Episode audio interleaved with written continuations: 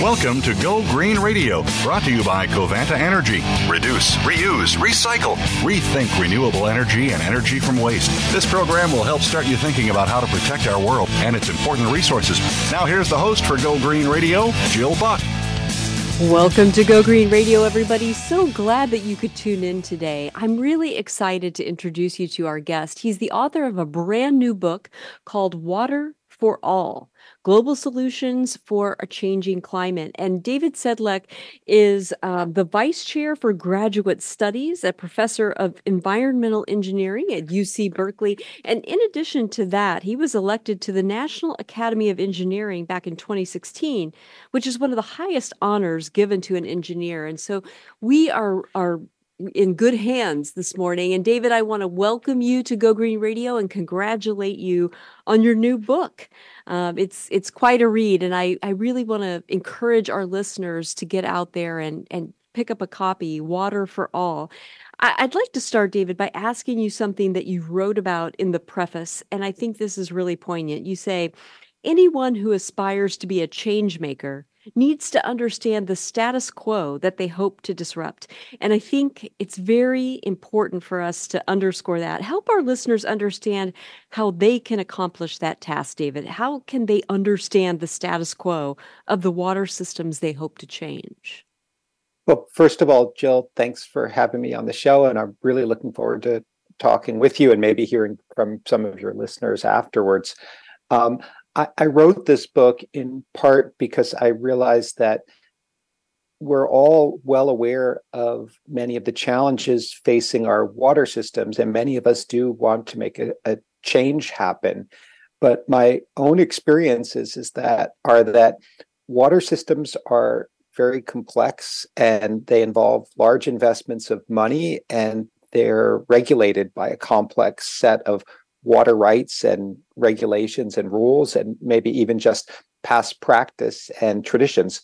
And so if you want to make a change in one of these systems, you really need to understand how it operates. And and as an educator, I see just how hard it is to wrap your arms around this large topic called water and water security. And so I wrote the book to try to make it a little bit more apparent how water systems work and operate, but maybe the first guide to thinking about uh, understanding the status quo is to recognize that water systems um, normally work well. They're essentially miracles that bring safe, affordable water into our lives and allow us to do many things. And so the people and institutions responsible for their management are very hesitant to try new things because the uh, unintended consequences tend to uh, overwhelm the rewards that they might receive from making things a little bit better. And so that status quo is a very strong motivator of behavior. And the times when change comes about tend to be when people recognize that there's a crisis and that crisis cannot be addressed simply by optimizing the system or repairing some damage that's happened to it, that something new is needed. And that's why I orient the book around this idea of water crises and being prepared to respond to water crises, because that's really the time when the window opens up and this opportunity to change occurs and good ideas can be taken up by these inherently conservative institutions. Well, and you mentioned that the book tries to help break down, you know, this issue. It it is so big and it is such a global issue. It's not just uh, you know, my local water system or a local water system overseas. Water systems uh, throughout the the globe are experiencing hardships of many different types. And I like the way that you categorize water crises for us. And I'd like to give you a chance to explain each one so that we can begin to understand that status quo a little bit better. You start with water for the wealthy. Help us understand that particular water crisis.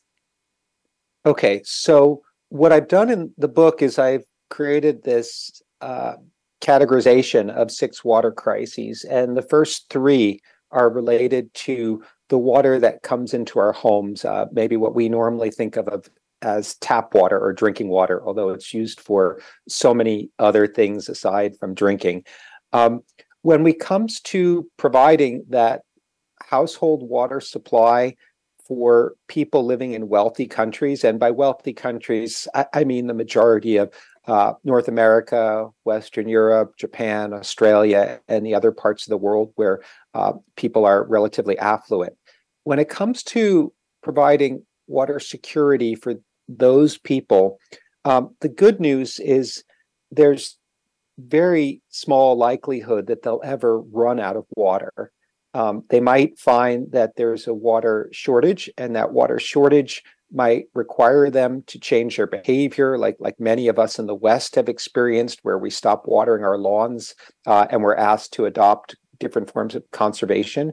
But we can go to sleep at night confident that when we need drinking water, when we want to take a shower, when we want to flush the toilet, the water will be there. And that's not true of everyone in the world. So when it comes to water for the wealthy, um, essentially, we can buy our way out of our problems. And that buying our way out of the problems historically has meant building things like dams and reservoirs or installing groundwater wells. But increasingly, it's driving us towards new types of water supplies that maybe a generation ago were thought to be undrinkable. And here I would include things like seawater desalination, wastewater recycling, uh, the use of salty, brackish groundwater, which is quite plentiful around the world. All of these things um, are alternative sources of water that people in wealthy countries are starting to access uh, in response to water scarcity. And so it's a question of having the financial resources and the institutional prowess to pull off these uh, non traditional water supplies. Mm-hmm. The next water crisis that you identify in the book is labeled water for the many. Now, how does that differ from water for the wealthy? There are many people in the world who have access to piped water coming into their homes, uh, but they don't necessarily live among the uh, essentially billion wealthiest people or the golden billion. There, there may be about five or six billion people living around the world, and the majority of them live in cities, and they live in cities where there's piped water of one kind or another. Now, that water may not be safe to drink out of the tap, and in most of those countries, if you've ever lived there or visited one of them, people will maybe boil their water before drinking it, or they'll um, drink bottled water when they need to drink water, but they'll still use that water for uh, showering and cooking and many other purposes. In those countries, there's a uh, a water scarcity issue that is faced largely due to the fact that the utilities that provide that water have a hard time collecting enough revenue to afford the kinds of solutions that the wealthy can employ. And so when you have a water crisis in Sao Paulo or uh, or in um, in in Cape Town or in uh, uh, one of the big cities in India, for example, you don't necessarily have the financial resources to build a desalination plant or to uh, engage in a high tech water recycling process. And many of your customers already can't afford the water. And so you have a real challenge in providing uh, safe and affordable water, especially in, in light of water scarcity. And in many low and middle income countries, cities are growing at incredibly fast rates, and it's hard to keep up. For example, in the 19th century, the population of London doubled every uh, 40 or 50 years. Whereas today, the largest cities in the world, many of which are in sub Saharan Africa, are doubling in population every 15 years. And if you think about how long it takes to build water projects and to raise money to finance new types of uh, infrastructure, that's a blink of an eye. And so mm-hmm. people find themselves on a treadmill where they're trying to uh, uh, finance new projects all the time. Mm-hmm. The third water crisis that you identify is water for the unconnected. Talk to us about that water crisis.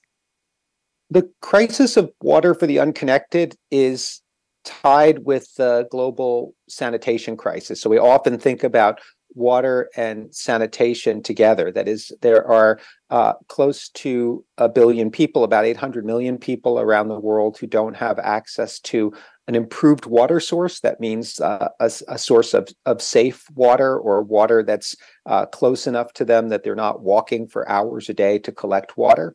And many of those same people are also facing a sanitation crisis where they don't have uh, a toilet in their home, and that leads to the spread of waterborne disease. So these twin crises of water and sanitation really affect the economic prospects of uh, over a billion people on Earth, uh, burdening them with uh, waterborne diseases and health problems, and soaking up a lot of their time and resources in obtaining water uh, for household uses. Mm-hmm. And the fourth water crisis that you identify is water for good health. Help us understand that in more detail. So, implicit in the first three water crises is the idea that the water that people in rich or poor or unconnected situations, the water they access is at least safe for them to drink. But there's a another crisis overlaying on top of those three types of water supplies, and that's that the water that we drink might not be good for our health. And in many cases, it's hard to know when the tap water is unsafe to drink because uh, many of the contaminants that endanger our health are tasteless and odorless. So, probably the largest one of those contaminants worldwide is arsenic. And maybe some of your listeners have heard about the arsenic crises that have hit places like Bangladesh and and uh, and India and Vietnam, where uh, the drinking water has naturally high levels of arsenic as a result of the local geology. But arsenic crises also af- affect uh, the Midwest of the United States and the West and parts of Chile and other areas in South America and in Southeast Asia. So there's definitely like this issue of uh, naturally occurring or geogenic elements like arsenic and fluoride and uh, uranium. And then there are the chemicals that come from uh, our industries, in particular the organic chemicals that we either apply to the land as pesticides or make their way into our consumer products. And many of us in the past few years here in the United States have become acutely aware of this problem of PFAS, which st- mm. stands for poly and perfluoroalkyl substances, or these chemicals that were used for firefighting foams at airports and oil refineries and are used in our uh, non-stick clothing and cookware. And that stuff tends to find its way into our drinking water and can endanger our health. And so Absolutely. there's a fourth crisis that really you you feel when you learn that your water may not be safe to drink. Absolutely. Oh, we've got so much more to talk about, but we've got to take a quick commercial break. So don't go away, folks. There's more Go Green Radio right after this. Follow Voice America at facebook.com forward slash voice America for juicy updates from your favorite radio shows and podcasts. The Go Green Initiative is a nonprofit that works with K through 12 school districts to accomplish two vital goals to protect children's health from environmental toxins and to conserve natural resources for future generations. We believe no child's health should be harmed at school, so we work to ensure schools have safe, clean drinking water, clean indoor air quality, and food supplies that are free from harmful chemicals. Schools can conserve tremendous amounts of natural resources that their students will need in the future, so we help schools conserve energy and water as well as reduce waste. These actions also decrease schools' greenhouse gas emissions, which lead to climate change. Children in environmental justice and low food access communities are the most impacted by environmental challenges, and the Go Green Initiative directs the overwhelming majority of our time and resources to school districts in those communities. To learn more and to support our mission, visit www.gogreeninitiative.org. Tune in to the Voice America Variety channel on the Voice America Talk Radio Network. Voice America Variety broadcasts a diverse array of topics, reaching a global community. Our experts come from all walks of life, and the topics they discuss are everything from current events, arts and entertainment, leadership, parenting, relationships, self improvement, career advice, and a variety of other topics. Check us out today. You're sure to find something of interest. Voice America Variety. Talk on today's hot topics. the Internet's number one talk station. Number one talk station. VoiceAmerica.com.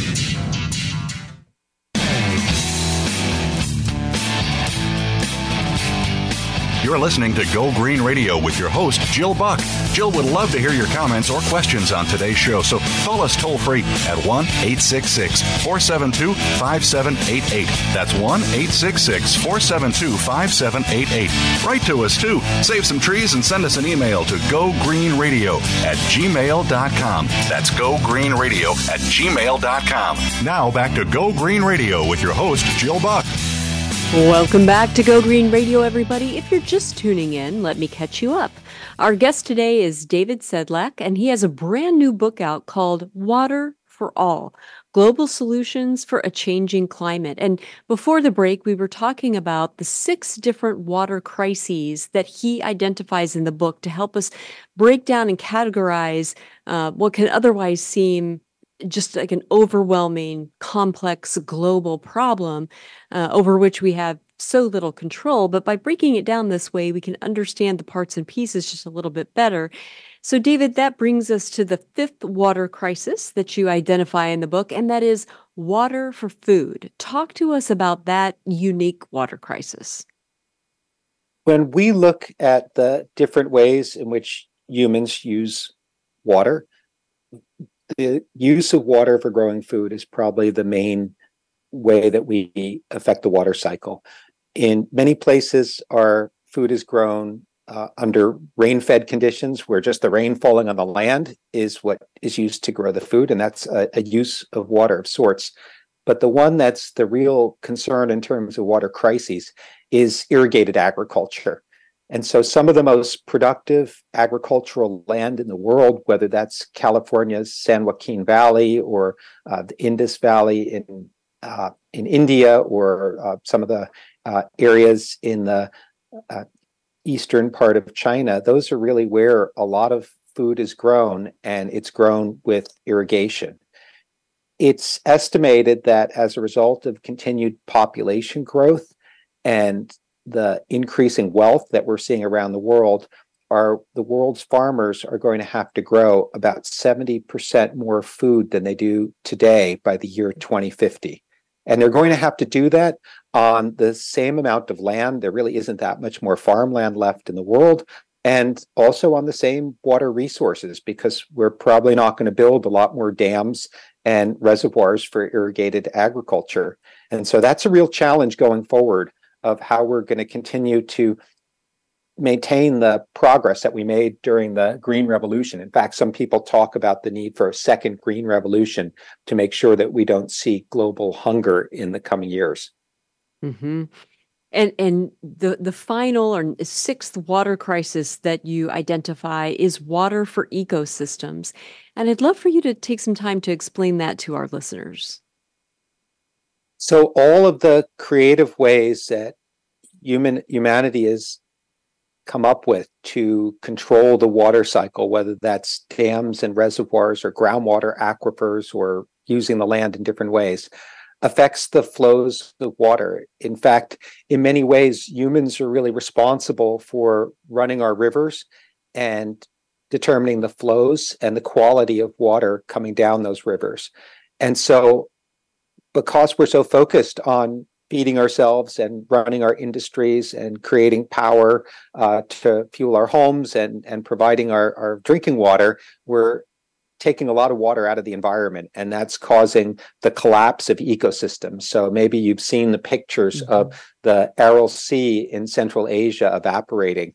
Uh, that's just a dramatic example of what happens when water is diverted for human use and no longer comes into an ecosystem. So most of the world's rivers the flows look nothing like they did before uh, population growth and development and most of the world's coastal areas, the estuaries and coastal ocean areas that we rely upon uh, for much of our food supply um, are have been severely impacted by the waste that we've released to the environment. So it's a crisis of taking water out of the environment and using it for human uses, and a crisis of putting waste into the environment without properly treating it and having impacts on the downstream environment. Mm-hmm. You and I live near a great big example of that, the San Francisco Bay.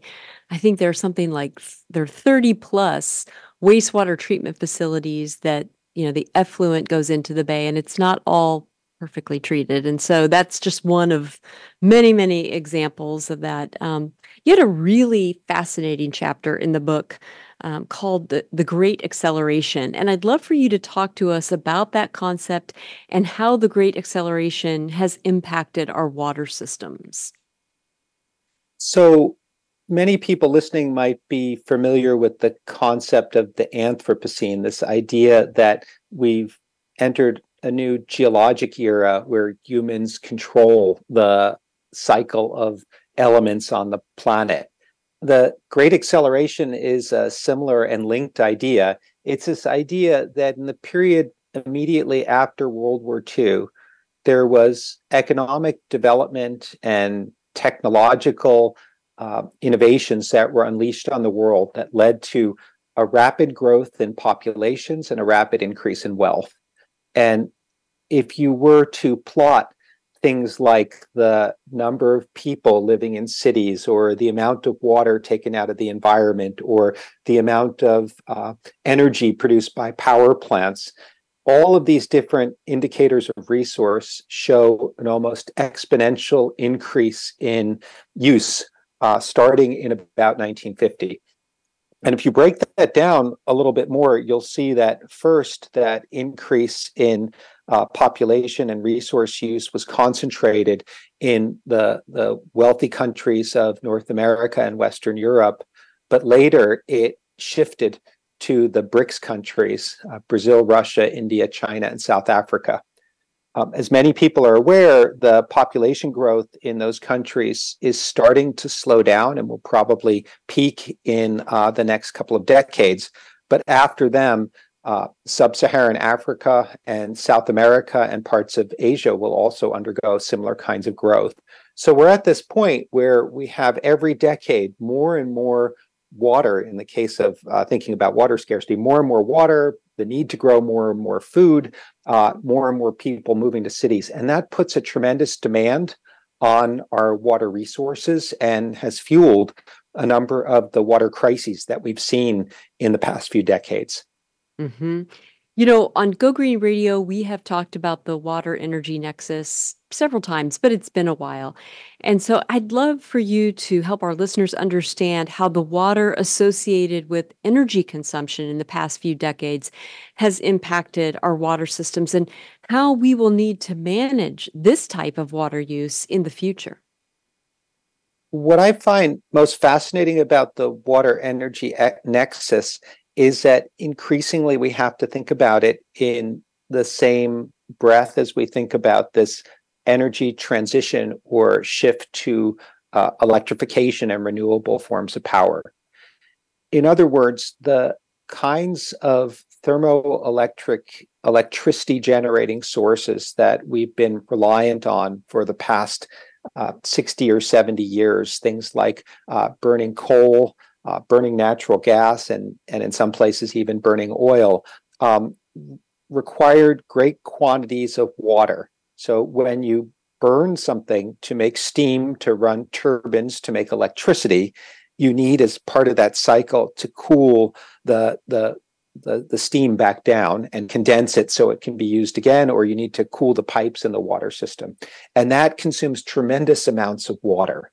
So this is true of any electricity production that requires fossil fuels. It's also true of nuclear power plants, and that's why they tend to be located on the coast or uh, someplace with a, a large river or very large lake nearby. As the climate warms and those water bodies become warmer, and as less water flows down our rivers, many of those power plants are having trouble uh, meeting their cooling needs. And in fact, sometimes in the height of the summer, when there's this huge demand for electricity, those power plants might have to shut down. And that's a real problem. Um, I think the second piece of this, though, is that the energy transition that we're undergoing to things like uh, solar and wind has much less of a need for water and so that's good news that some of that water that's now used for uh, once through cooling in cooling plants will be returned to the environment.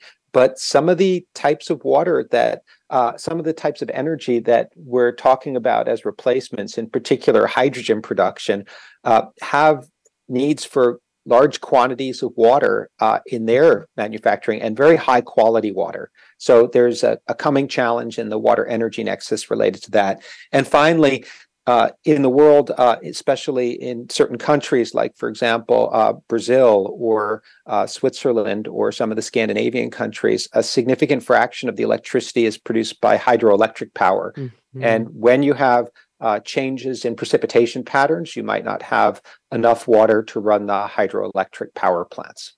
Mm-hmm. We even saw that in California. Um, you know, when the uh, uh, Oroville Dam, uh, the headwaters of the State Water Project had to be shut down um, a couple of years ago, a couple summers ago, for the first time in its history.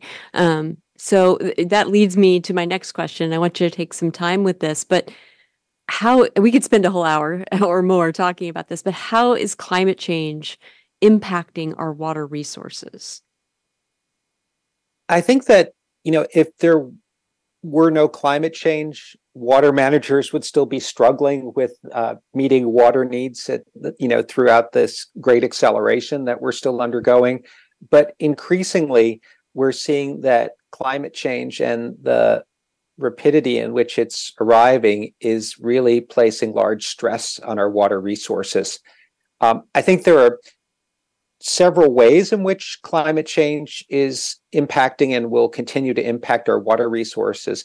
Uh, one of which is quite obvious to people living in the Western United States, uh, and that's this idea of aridification. Mm-hmm. So we no longer talk in terms of severe droughts, we talk about the progress of aridification. And aridification is this idea that as the temperature becomes warmer, the air can hold more water. And when the air holds more water, that means that the snowfall and the rain that feeds our dams and reservoirs and replenishes our groundwater returns to the atmosphere rather than going where we want it to go. And so evaporation's faster and also with warmer temperatures and longer growing seasons, the grasses and shrubs and trees that are on the landscape will uh, undergo more evapotranspiration and they'll send more water back into the atmosphere. So you see not only uh, less water making it to reservoirs, but less mm-hmm. moisture in the soil.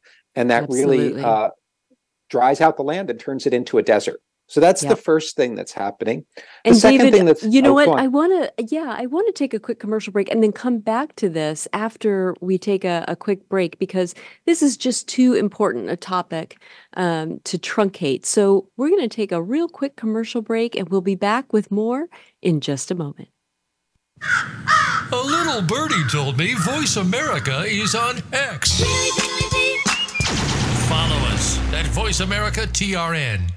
The Go Green Initiative is a nonprofit that works with K through 12 school districts to accomplish two vital goals to protect children's health from environmental toxins and to conserve natural resources for future generations. We believe no child's health should be harmed at school, so we work to ensure schools have safe, clean drinking water, clean indoor air quality, and food supplies that are free from harmful chemicals schools can conserve tremendous amounts of natural resources that their students will need in the future. So we help schools conserve energy and water, as well as reduce waste. These actions also decrease schools' greenhouse gas emissions, which lead to climate change.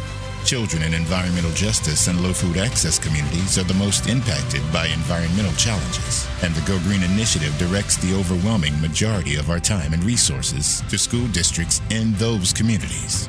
To learn more and to support our mission, visit www.gogreeninitiative.org.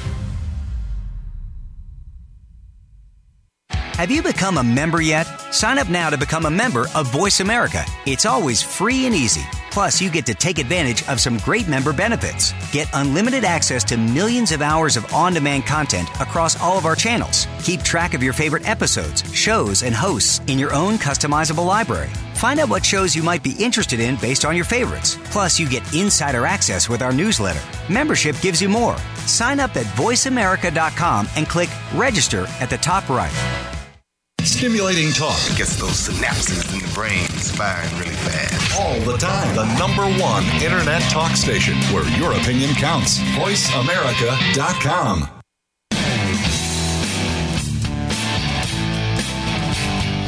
You're listening to Go Green Radio with your host, Jill Buck. Jill would love to hear your comments or questions on today's show, so call us toll free at 1 866 472 5788. That's 1 866 472 5788. Write to us too. Save some trees and send us an email to gogreenradio at gmail.com. That's gogreenradio at gmail.com. Now back to Go Green Radio with your host, Jill Buck. Welcome back to Go Green Radio, everybody. If you're just tuning in, let me catch you up.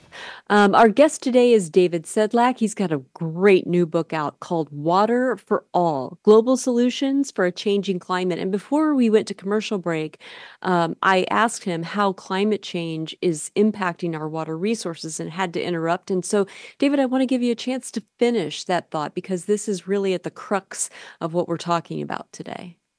Sure. Thanks, Jill. Uh, so I, I, had already talked about the way in which aridification had uh, been or will in the future affect water resources. The second way in which climate change is likely to affect water resources or water availability is changes in global wind and water circulation patterns and their impacts on the weather. And so, what happens, maybe if you remember, uh, introduction to earth science that you mm-hmm. you saw in uh, in elementary school or middle school, or maybe saw in college, uh, the Earth is uh, has uh, the majority of its heat coming at the equator, and that leads to the rising of air, and that creates these circulation cells in the atmosphere. And the one at the equator, or the two at the equator, are called the Hadley cells.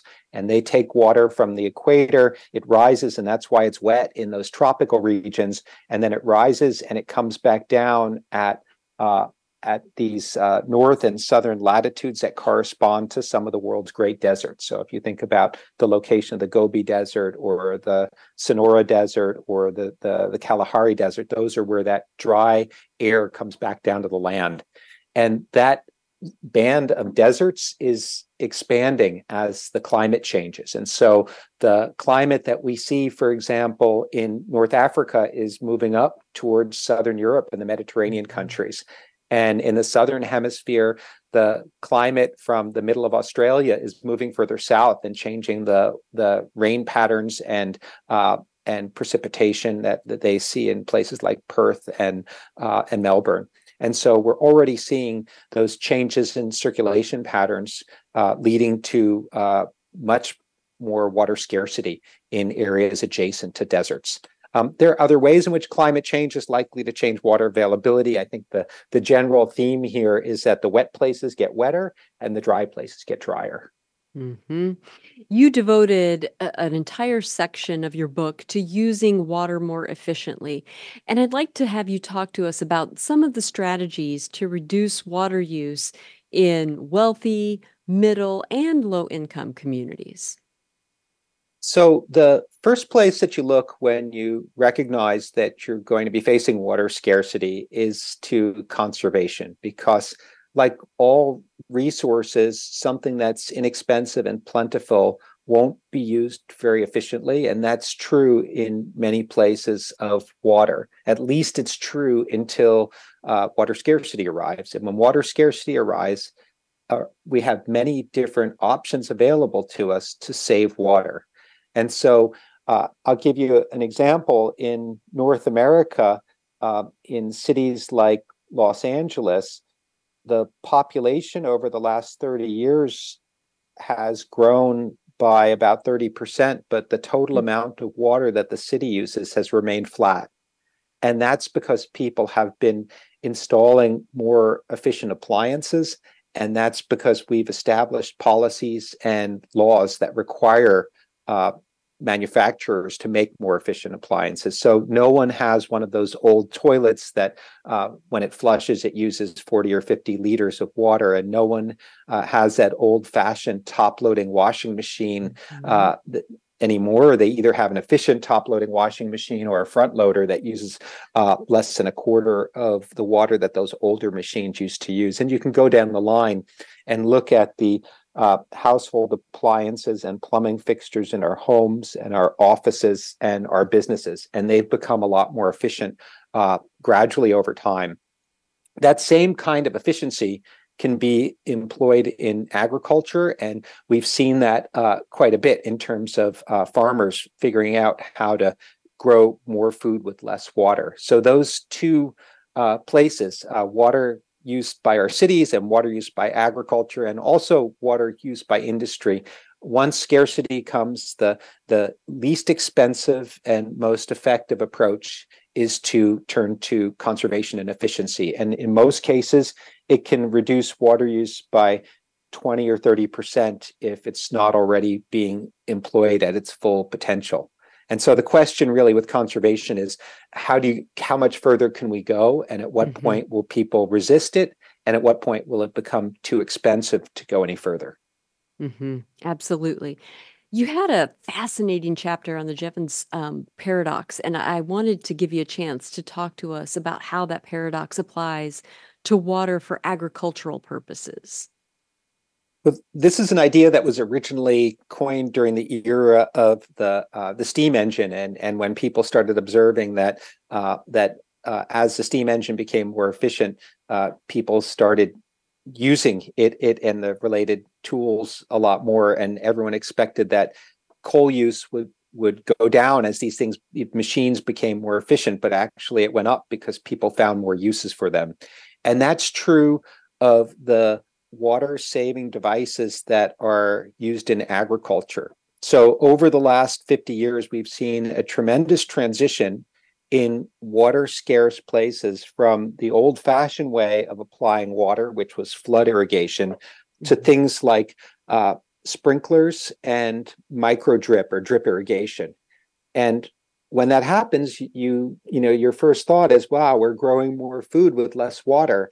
But when you look at the water available on a regional scale, you'll often see that there's been little or no improvement or even more water being used. And that's because as we figure out ways to use water more efficiently in agriculture, farmers being rational economic beings, mm-hmm. they turn themselves to growing uh, more valuable crops. And those mm-hmm. more valuable crops often uh, require more water to grow. And so we can get into a situation where we subsidize or encourage water efficiency in agriculture. And it turns out we end up back where we started in terms of our water resources, but in the process, we've uh, just shifted the types of food that we grow. Mm-hmm. Absolutely. Now, when it comes to expanding conventional water supplies, David, you know the the twentieth century, we were we were building dams like it was our job. But what do you see as the future of dams as we go forward?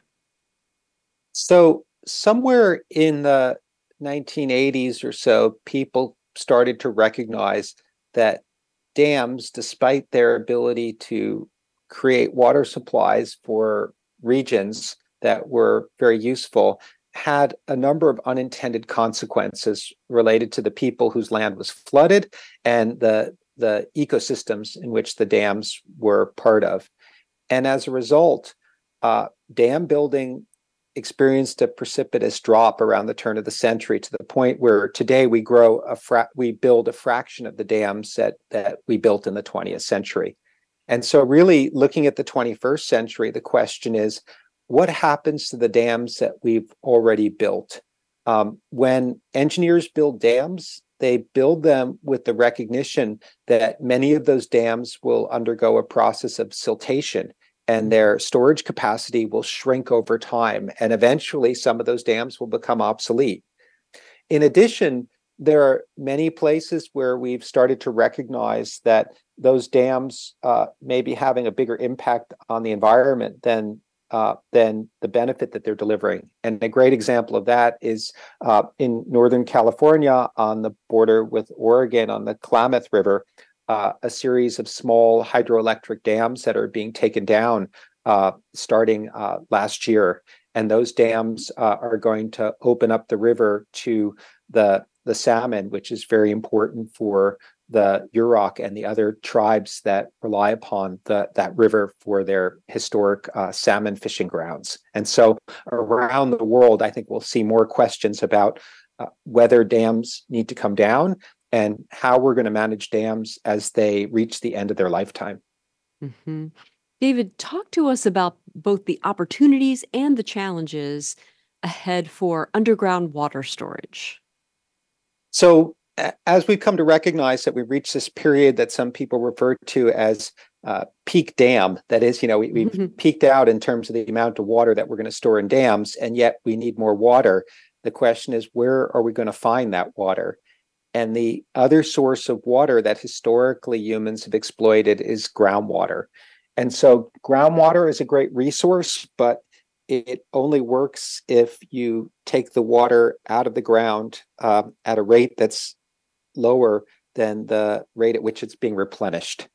And mm-hmm. so, a lot of efforts happening today to try to figure out how to intentionally recharge groundwater aquifers so that we could think about the underground water storage like our above ground reservoirs. They're a place where in wet years we can put the water and we can draw it out during dry years. And so the idea of flooding farm fields or taking water that falls uh, and is captured by dams and reservoirs and slowly releasing it to uh, to uh, underground water supplies uh, through injection wells is really starting to capture people's attention. And I think in the future we'll manage our groundwater supplies much more like the way we manage our ground or, our, surface water reservoirs. We'll pay attention to what goes in and what comes out and treat it almost like a, a savings account where mm-hmm. uh, it's the thing that helps us ride out the dry periods. Absolutely. In about a minute before we go to the next commercial, I'd love for you to cover what we might be able to accomplish if cities did a better job of capturing rainwater. Well, sometimes it's kind of crazy to live in a city and have it rain, and and someone tells you that you know there's going to be a, a water shortage the next year, and you say, mm. "Why are we letting this water run down the streets and go out into our rivers? Why can't we capture it and use it in some ways?" And historically, the problem has always been that we get the water, rainwater, out of our cities as quickly as possible so they don't flood. But increasingly, we're seeing cities around the world uh, encourage people to put in rainwater storage tanks and to develop systems to get the rainwater that falls in our cities underground. And we're seeing that in places like Los Angeles and Phoenix, where new construction has to have measures in it to capture the rainwater and either use it in the building where it rains or get it into the ground and be part of that underground water storage. So if we could capture the rain that fell on our cities, it would make a big difference in terms of providing a local water supply that could be accessed during periods of droughts. That's uh, you know that's a huge issue and actually we could spend quite a bit of time talking about how that would be accomplished but but that chapter in your book was fascinating. We're going to take a quick commercial break but when we come back we have much more with david sedlak. Don't go away. There's more go green radio right after this. The internet's number one talk station. Number one talk station.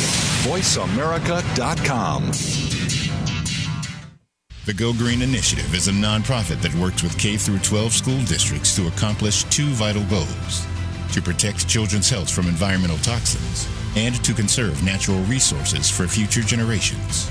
We believe no child's health should be harmed at school, so we work to ensure schools have safe, clean drinking water, clean indoor air quality, and food supplies that are free from harmful chemicals schools can conserve tremendous amounts of natural resources that their students will need in the future. So we help schools conserve energy and water, as well as reduce waste. These actions also decrease schools' greenhouse gas emissions, which lead to climate change. Children in environmental justice and low food access communities are the most impacted by environmental challenges, and the Go Green Initiative directs the overwhelming majority of our time and resources to school districts in those communities. To learn more and to support our mission, visit www.gogreeninitiative.org. Voice America programs are now available on your favorite connected device, including Amazon, Alexa, and Google Home. Through streams with Apple Podcasts, TuneIn, and iHeartRadio, listening to your favorite show is as easy as saying the show name followed by the word podcast. Hey, Alexa Play Finding Your Frequency podcast. If that doesn't work, try adding on TuneIn or on iHeartRadio or on Apple Podcasts. Streaming live, the leader in Internet talk radio. voiceamerica.com.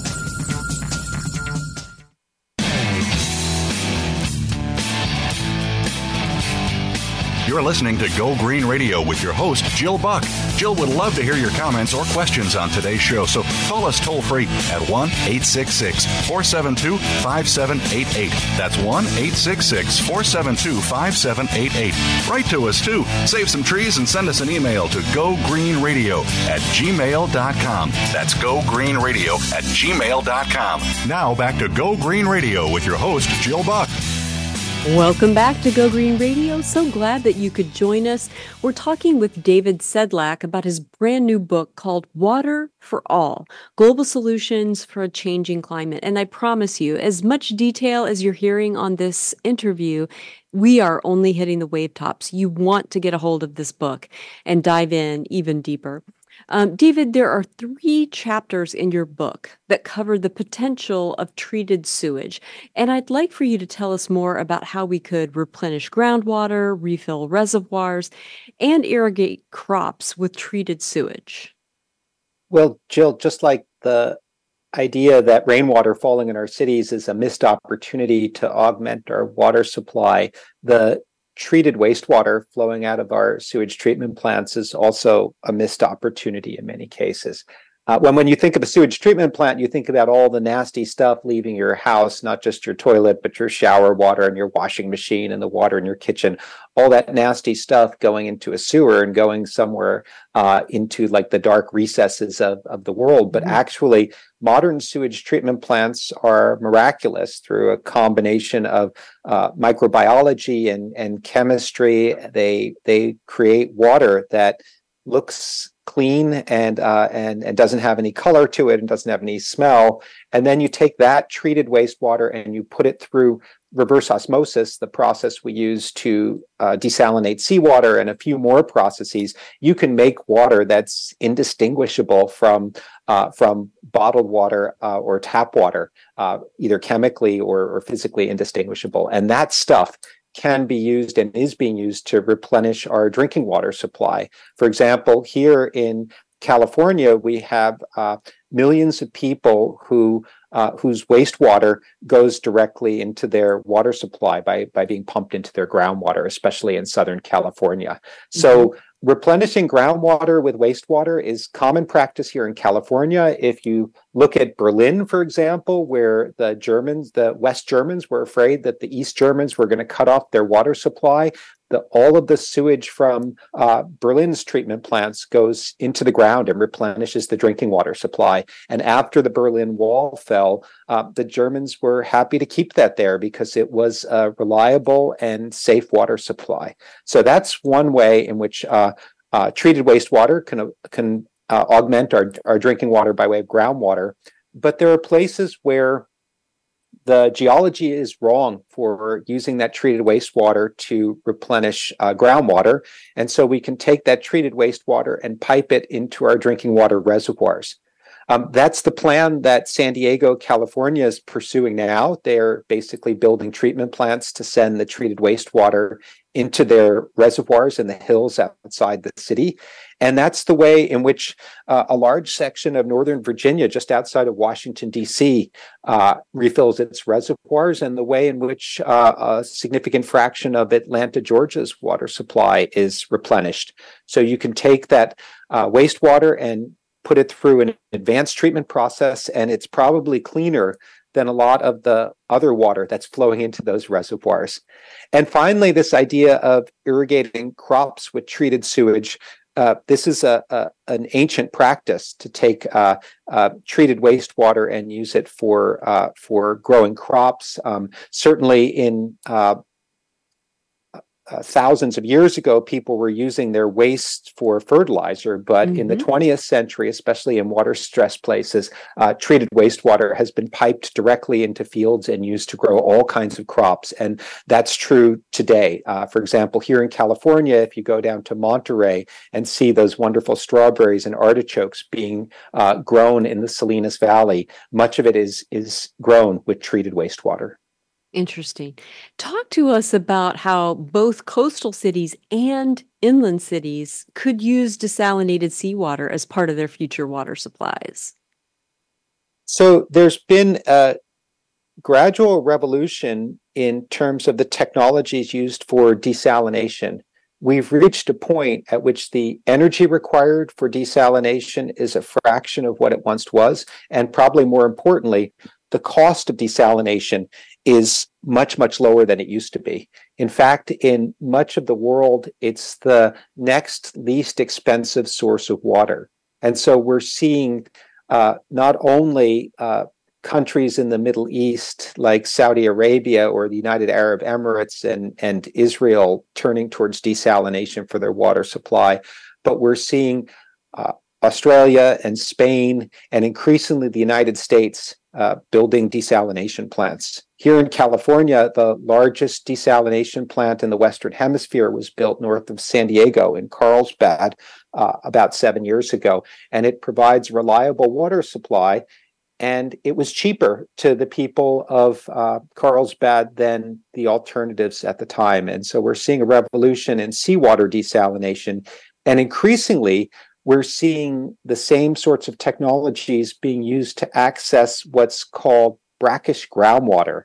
That is, underneath our freshwater aquifers, there's often a lens of salty water. And that salty water has historically been something that people didn't pay a lot of attention to because it couldn't be used for irrigation or as a drinking water supply. We're reaching a point where desalination has become cheap enough that a lot of cities are eyeing that as a future source of drinking water and are starting to uh, to exploit it. David, the final section of your book covers planning for change, and this is truly where the rubber meets the road. What are some of the top priorities that public policymakers need to consider in order to adequately plan for the future of our water systems? So, a lot of the changes that I've identified in the book, things like conservation and exploitation of these alternative water resources, they're going to happen because uh, when people face water scarcity, they're going to make investments and they're going to work to change the laws and regulations to make these things possible. The place where our public policymakers really need to be careful, in, in my mind, are looking out for those that lack the political power and financial resources to undergo the water transitions that we are going to see in the future. And specifically, I think about people who've historically been left out of infrastructure investments. And I also think of the environment. So, here in California and some other places around the world, this idea of a human right to water is getting a lot of attention and is leading to a lot of investment. So when people need a water supply, we really have to pay attention to the fact that they might not be able to afford it. And it's the obligation of the government to help them uh, obtain a safe and adequate water supply if we think that the access to that water is an inherent human right that comes with being a citizen of a country. So that's one. And the other is all of these things that we're going to have to do to take care of our water supplies. We have a lot of advocates in the private sector and the municipal sector for water supply, water for industry, and water for agriculture. But I think public policymakers have to be there to think about the water for the environment and to think about whether the environment itself has rights to water and has needs for water that merit uh, investments from the rest of society. Well said, David. This is, uh, again, just hitting the wave tops of all of the amazing information in your new book, Water for All Global Solutions for a Changing Climate. I want to thank you so much for joining us on Go Green Radio today. And thank you to all of our listeners for joining us as well. We'll be here, same time, same place next week with more Go Green Radio. Until then, have a wonderful week and do something in your life to go green.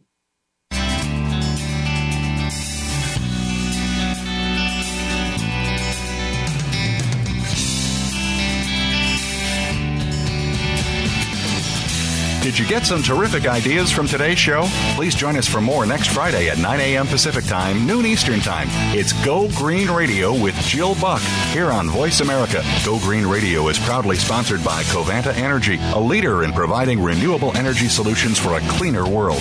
Visit www.covantaenergy.com for more information. We'll see you here next week.